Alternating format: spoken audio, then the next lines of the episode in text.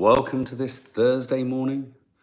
Good morning. I hope this is running okay. Um, happy b- Margaret O'Brien, straight out the traps, with a happy birthday to our dear Teddy, Nadia's dad. It is indeed his birthday today. 90 years old. Get your head around that one. Get your laughing gear around that one. 90 years old. Obviously, we are celebrating this weekend. The celebrations today. In fact, Nadia, Nadia just uh, just Nadia, Dina just legged it out with an enormous dish um, for her lovely father um, for today. Um, we recorded a, a Curly Cooks, and some of the food in that is all about being 90. 90 and still looking dapper, says Joni. Let's just get you up on the screen here. Good morning, everyone. So we were just having a bit of a frantic run around as we were doing the fridge fumble. Uh, me and Dina trying to trying to get f- food. Food is so important, isn't it? Well, it is in this family. Um, funny that, isn't it? Because I mean, I don't know. I don't, are you like are you like the Adderleys? The Adderleys' food was not important. Food was functional, but for the Sawalhas and many, many, many families, food is a is a thing of connection, warmth, uh, memory, everything else. I mean, I get it. I get it. That's why we did the serious taste of my life. It, it, it's a it's a about relationships. I think food is those things when you eat it socially. And this is no criticism. It's just my family came from sort of you know lower middle class roots. We didn't sit around a table and eat. Though that's not necessarily a lower middle class thing, is it? We just didn't. We just didn't sit around a family. It wasn't a social thing for us to eat. Um, how are you all? Good morning, Tez. Good morning. Haven't seen you for a while. Um, um, also, on a sort of ad, admin, tech admin um, thing, I noticed a number of you yesterday were commenting on the fact that it went out of sync, and it was a curious situation because Michelle, myself, um, a couple of moderators were checking and it was fine on the vast majority of apps. And then I did another check last night and noticed that it had started to slip out of sync um, on when I did it on Safari. So I'm not too sure if it's a browser thing rather than a, an app thing. But that said, you weren't going mad. You're right. It's unfortunately it's nothing to do with us. There's going to be some kind of tech issue at the uh, at YouTube base. Um, Reese Roberts, morning, Mark. Got some BFI London Film Festival tickets early yesterday. Killers of the Flower Moon, The Kitchen, Poor Things, The Killer, Hitman, and The Book of Clarence. Funny you should say that, Reese. I've got a couple of tickets there too. Uh, I wonder if we could coordinate and maybe grab a coffee. That would be nice, wouldn't it? Uh, Kerry Gracie, food is so important, especially to the elderly. I visit a friend in a dementia home, and the residents love it when I take them goodies. I know. I mean. And that's the thing, you know. I mean, we joke about the phrase phrase "meals on wheels," but boy, Teddy has got meals on wheels with knobs on. I mean, meals with wheels with knobs. Have you seen meals with knobs on? They're quite something, especially when they're trotting meals round. Um, good evening, Karen Martin. Um, uh, Louise N, I've been listening to the podcast recently instead. So nice to see your face. Yeah, it's nice to have the option, isn't it? I was looking at the um, analytics on the podcast, and there's quite a few people who listen, who just listen, which is nice. Um, uh, Joni, my son is going to those two, Reese. Yes, um, I haven't booked the kitchen. That's the is that the Daniel Kaluuya one? I think it might be.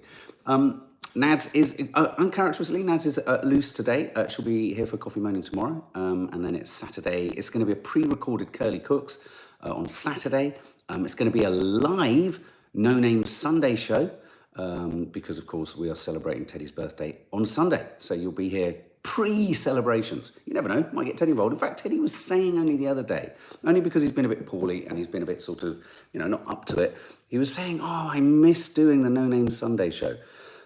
But we may have a treat for you, Teddy fans, on the channel. You know what I'm saying. Um, hope you're all well. Uh, Sarah Witherington, I love experimenting with different recipes. I have to. I have hungry teenagers that are my hungry guinea pigs. You've missing Teddy. I know, it's a shame. I mean, one of the things is, and I think this is important, I always remember my nanny Thelma saying at one point, toward, you know, when she was about, what, 19? I think she was about 92. She'd sit in the lounge and we'd talk, and then she'd pause and she'd look at us and she'd put her hand over her mouth in a state of panic and she'd say, Did I just say something ridiculous? And you're going to see in the vlog um, so, very soon enough, we've been filming something with Teddy regarding his health. Um, and it's quite, a, it's a game changer. It's a game changer for him. It's a game changer for the family. It's a game changer. Um, and it's intriguing and interesting how we need to respect um, our elders when they themselves decide they want to step back. It's a little bit like with the channel. You know, we respected the fact that the kids wanted to step back, well, they want their privacy and all that kind of stuff. It's not their choice to necessarily be on the channel, apart from how they want to, film reviews, here, there, wherever. And likewise with Teddy, he's felt at times where, though he's wanted to do things like Teddy Talks, he's felt like he's had to step back because he doesn't want to be sort of, he wants to be at his best, put it that way. There's pride. And I think we forget, I think what we tend to do with much older members of the family is we, st- we talk for them we answer for them, we speak for them. Um, and so I think it's really important that we don't. Uh, and I'm saying that for you, Mum, too. It's important that we don't speak for you. So there we go. Francisca Bastos, I miss Teddy. He has that aura when he speaks. Everyone shuts up and listens. Absolutely right. Absolutely right. Um, uh, Reese Roberts, hi Jenny. If there's British-led productions, your son could look in that avenue. Yet, due to the ongoing strikes, the suspension of most film sets. Sorry, I think you're talking about potential work on films. Um, uh, Faith Goodman, do you guys think the escape of Daniel Abed Khalife, who should have been in category A prisoner, was able to walk out in chef uniform is like a movie script? It's bizarre that they this is the this is the sort of high security terrorist chap who managed to almost walk out of Wandsworth prison. It's odd that they didn't raise the alarm for an hour. Was is that right? I think so. I think it was about an hour, wasn't it? They didn't raise the alarm for about an hour. I think the guards, the guards were just like, um, oh, sorry, I think Dina might be coming back in in a minute. Um, anyway, yes, no, I agree. I agree. It's a curious story that. So, what are we going to be talking about today? I thought we'd do things slightly differently today. Um, one of the story, well, one of the big stories today, a sort of big, I say showbiz, but it's kind of like a story that lots of people might have some relationship with, is the uh, Kourtney Kardashian story. Uh, she had to have life-threatening surgery um, uh, regarding on herself uh, for her herself and her unborn child. The exact details of that surgery aren't known, but Travis Barker, her partner, had to call off his tour, uh, cancel a couple of dates. He had to rush back. Um, this is obviously the couple that we often sort of joke about. They're sort of almost like two suction pads attached to each other's heads when you see them in the reality show um, forever sort of polishing and stroking and, and, and just canoodling, uh, which is lovely. It's lovely. It's just, you know, sometimes, P, was it public displays, PD, was it P, PDO, PDA? I don't know what it um, he texted, uh, he expressed his gratitude for how the procedure went, expressing gratitude to the doctors, as did she. God is great. I flew home for a life threatening emergency surgery for our baby that I'm so grateful went well. He wrote, uh, I want to say thank you for all the support. The tour will resume on Friday. Um, and, you know, I mean, that's good news, isn't it? And it's just a reminder, it's, when you see a story like that, I think it's very easy, PDA, thanks, Reese. It's easy to think, it's easy to forget. I suppose when you see these sort of, you know, obviously incredibly rich, incredibly privileged, they've got every, probably got the greatest doctors known to man, they've probably got their own entire hospital kind of looking after them, which is all well and good. Um, but it's interesting, isn't it? It's the great equalizer. The moment that you're having a baby, the moment that the baby comes into the world, every mother to be or family to be is in the same situation. You are at a, uh, what people forget is an incredibly dangerous thing. It's incredibly complex and, uh, you know, potentially dangerous thing. It needs to be done, you know, you need to be taken great care around it. And I, and I, and I just think stories like this just remind us of that. I mean, I know that we had, we had such a, you know, everyone has a moment, don't they? And you know, there, there, were there was always there was a moment when Maddie was born right at right at the beginning there, which was which was really scary. You know, where you have that moment where it's been such a fight and such a struggle, and there was no sound for a while when she came out, and you sort of go, "Oh my God," you know. So, I just think when you hear heartwarming stories like that, I think it's good. So let's hope let's hope that they get better. But that's obviously the big sort of showbiz story of the day. Um, Alison Barber, well said, Mark. It's incredibly dangerous for women and their babies. Yeah, a huge. Can we just do a huge thingy uh, round of applause for midwives and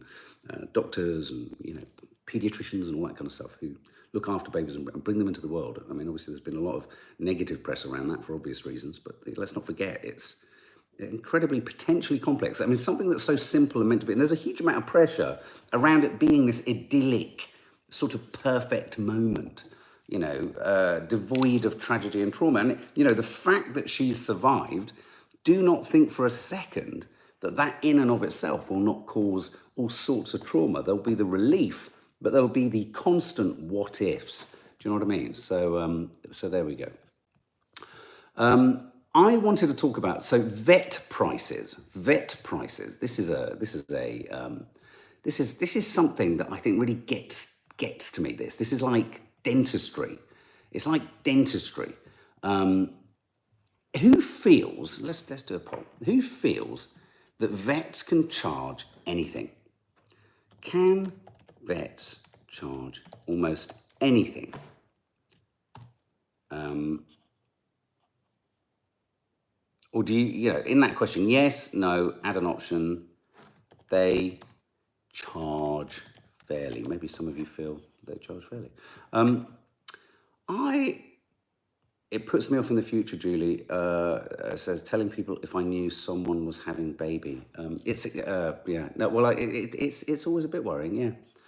Um, Theresa Hutchison, to anyone who sees these videos blurry, click the cogwheel. Oh, right, sorry, okay. Um, home birth, you had a home birth, Tina Davis. Yes, I mean, so did we. Nadia had both our babies at home. Um, yeah, uh, which I can't, can't exactly say I was I was comfortable with, but um, we got there. Jackie Villino, extortionate re-vet prices. Reese Roberts, yeah, via the vet prices. Unfortunately, you're going to see more people at worst abandon their pets or give them away. Um, I agree. Edward Bevington Rishi stood in Parliament yesterday and told Pet, Pet Minister it would be a priority in future.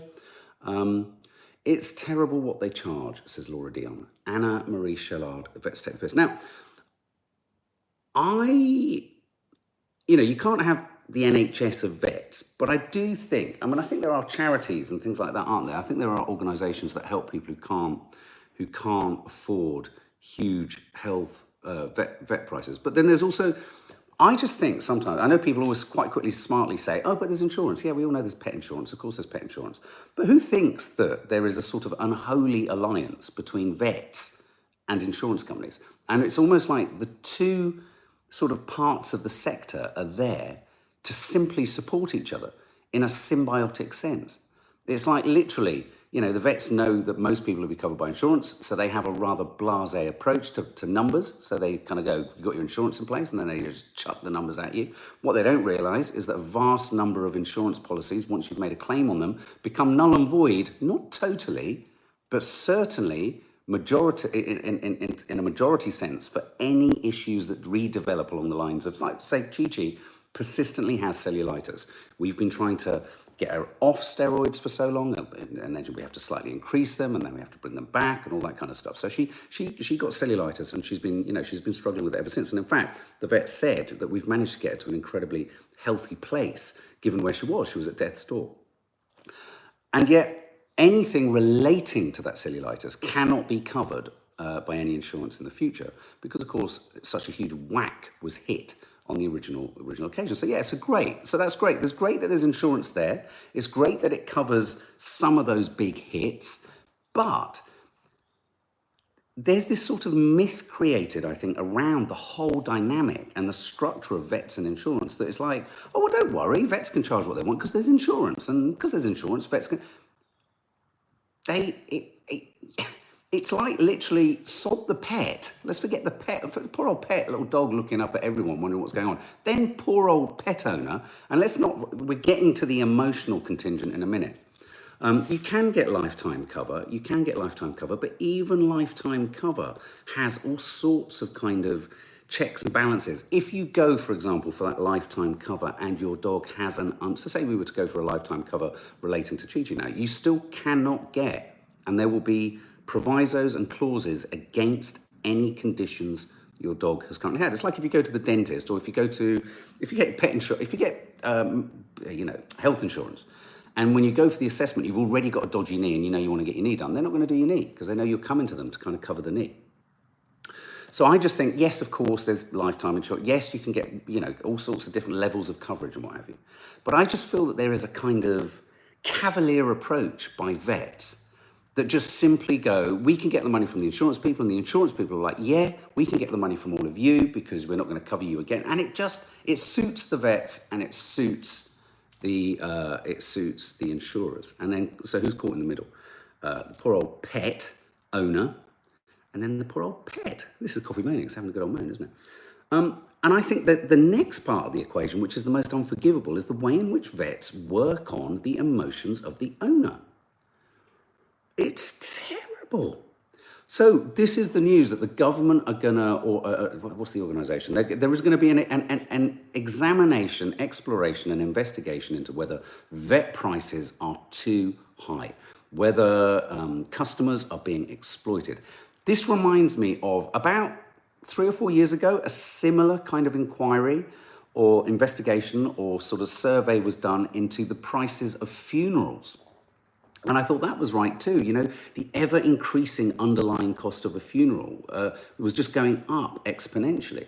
Um, the Competition and Markets Authority, the CMA, have said that vet fees are rising faster than any other goods or services during the cost of living crisis, which, uh, come on, guys, we know that pet ownership went up during the pandemic. Could argue you shouldn't buy a pet for Christmas. You, it looks like you certainly shouldn't buy a pet for um, a pandemic. But the other thing that gets me about all of that too is no, of course you shouldn't buy a pet for Christmas, and no, of course you shouldn't buy a pet, buy a pet because you're lonely in a pandemic. But yet at the same time, the vast majority of people who do buy pets are buying them because they're lonely.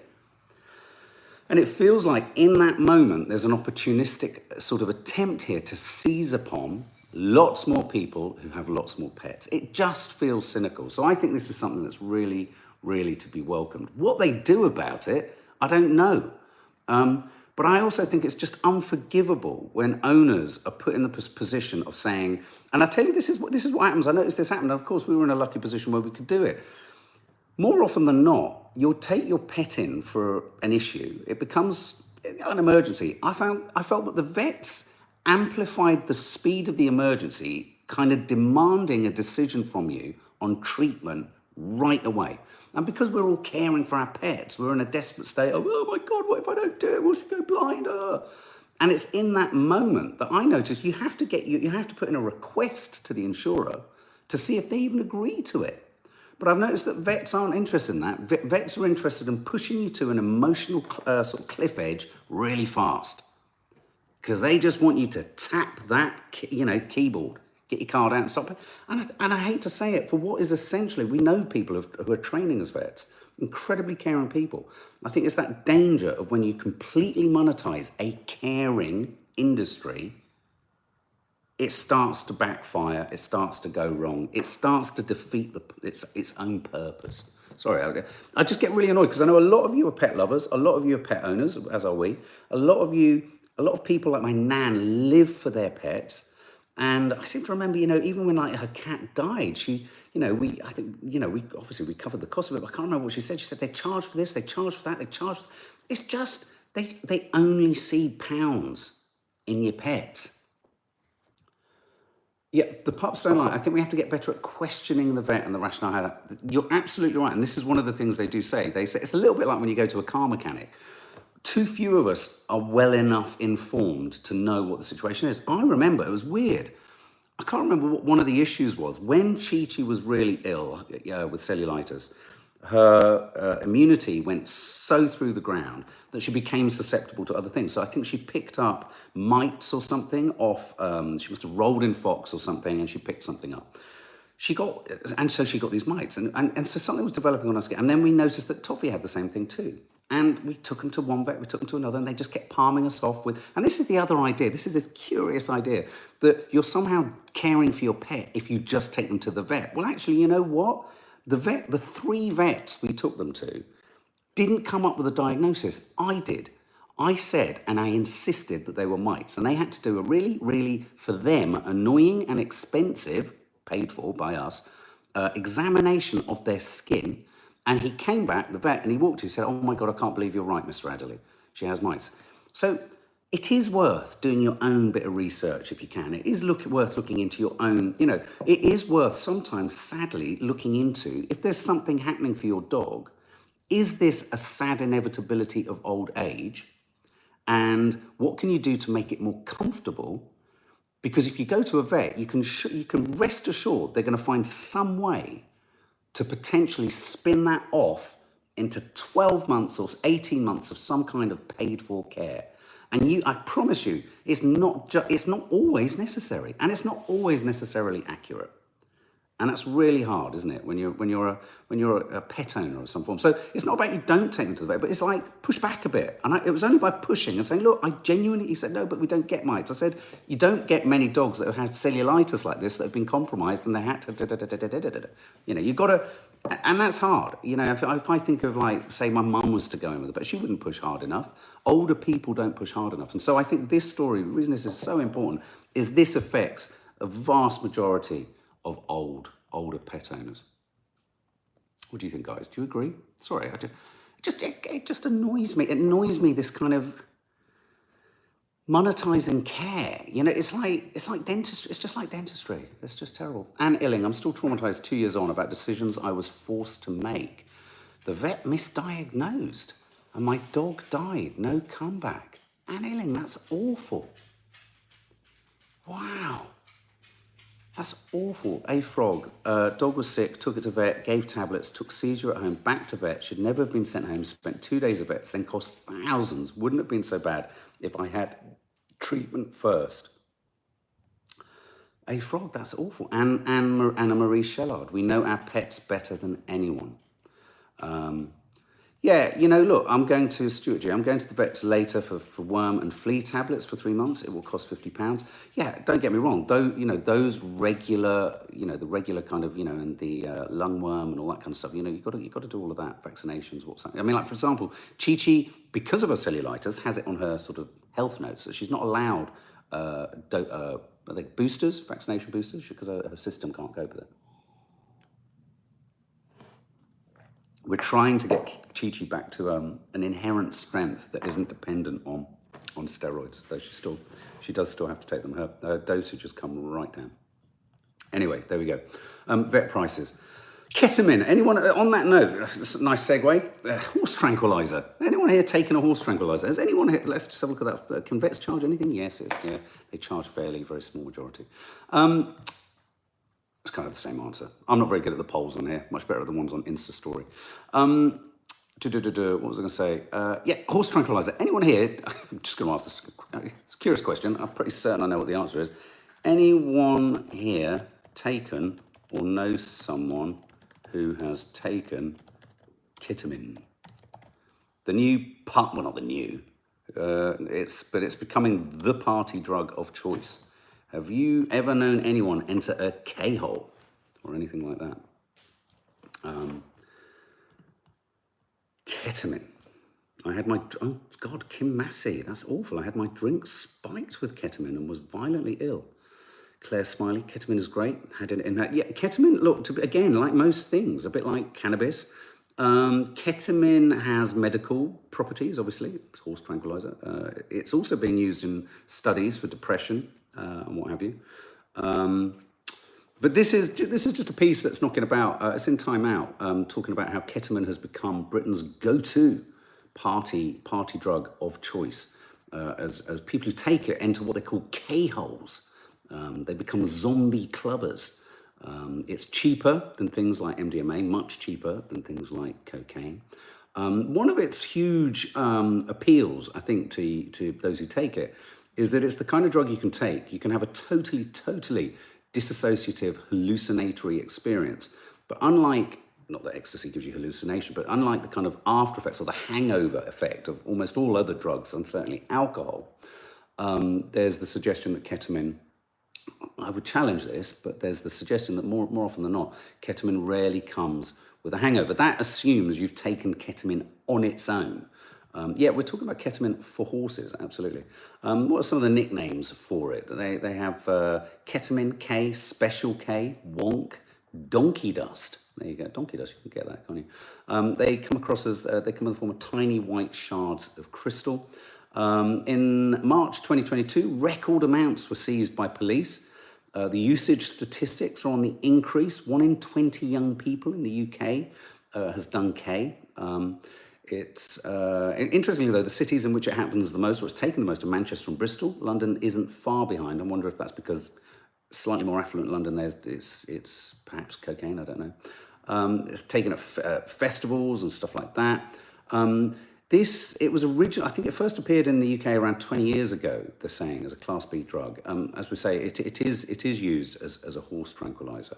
Um, and it, it became part of the rave and clubbing culture. I mean, interestingly, I, I say I never took it when I was much younger. I presume, I, I don't think it was around when I was, when I was younger, we're looking over 20 years ago. You know what, I might have done, I don't know. I, I, I just don't know. Um, such a mess back there. Um, MDMA tends to go for forty pound a gram. Cocaine can sometimes cost up to hundred pounds a, gram.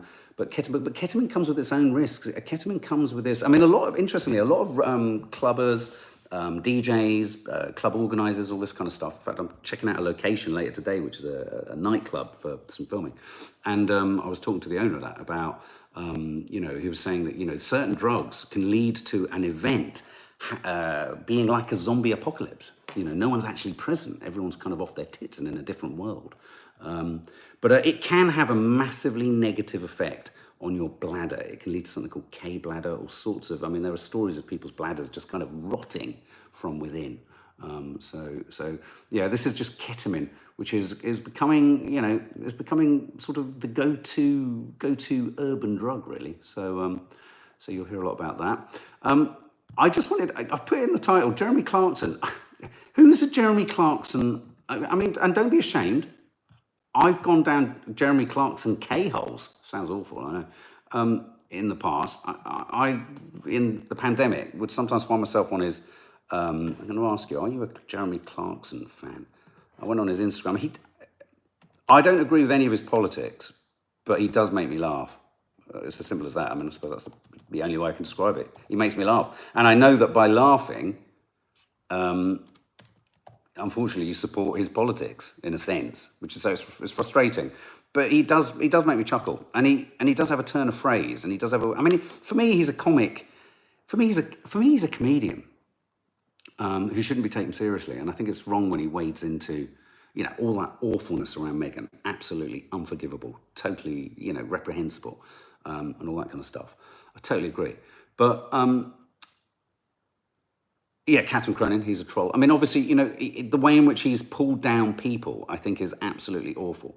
Um, but this is the, and again, this is this is the danger of these sort of intelligent, if you like, intelligent, horrible people, uh, or entertaining horrible people. Is that Jeremy Clarkson? He's got a piece in the Times today, which is titled "The Young Think the UK is Suddenly Rubbish, but it always has been." But as you start reading it again, I just found myself laughing. I just found myself laughing um, he did a little kind of, I just want to read you this paragraph because he, he kind of sums up what we used to think was great about Britain and how it's gradually, we've become to realize it wasn't. And I th- it's kind of an interesting, um, it's almost like an interesting comedic history of Britain. Um, he said, The stuff that made my generation proud to be British is now something to be ashamed of. He was, he's talking about how he was talking to youngsters whilst away on holiday or in France. He was probably in a chateau talking to um, some some friend of his uh, uh, kids. But anyway, at least he was talking to young people, and I think talking to young people to get a sort of you know sense of what life is like is always good. I think anyone who's old or over forty should make it. it it's it's incumbent on you to have conversations with young people, whether you like what you hear or don't like what you hear.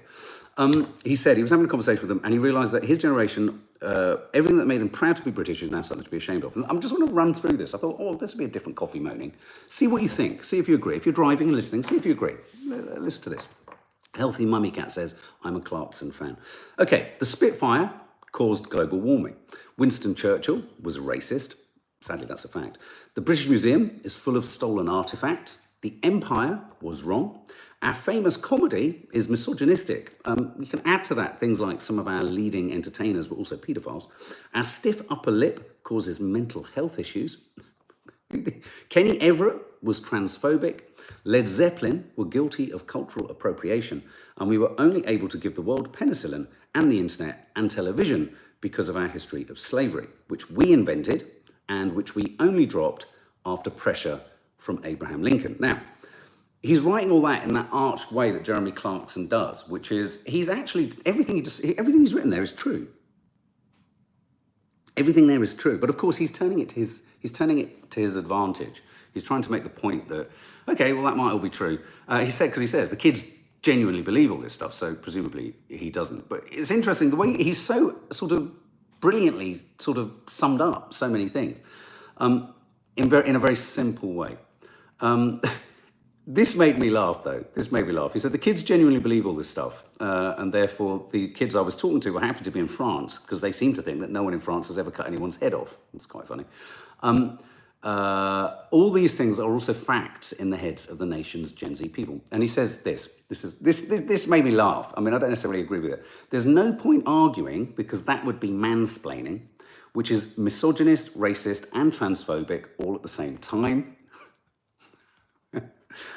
um, so we moved the debate on to today, and again, they couldn't think of anything about modern Britain that made them proud. And there's no point arguing that because they're right. And then he goes into a summary of Britain today. And I just, again, I mean, in a sense, if you remove his, because at the end, basically, this article, let me explain, he, it ends with him saying, bring back Margaret Thatcher, which was the point at which I hurled my laptop out the window in despair, going, you twonk, Anne Marie Shillard.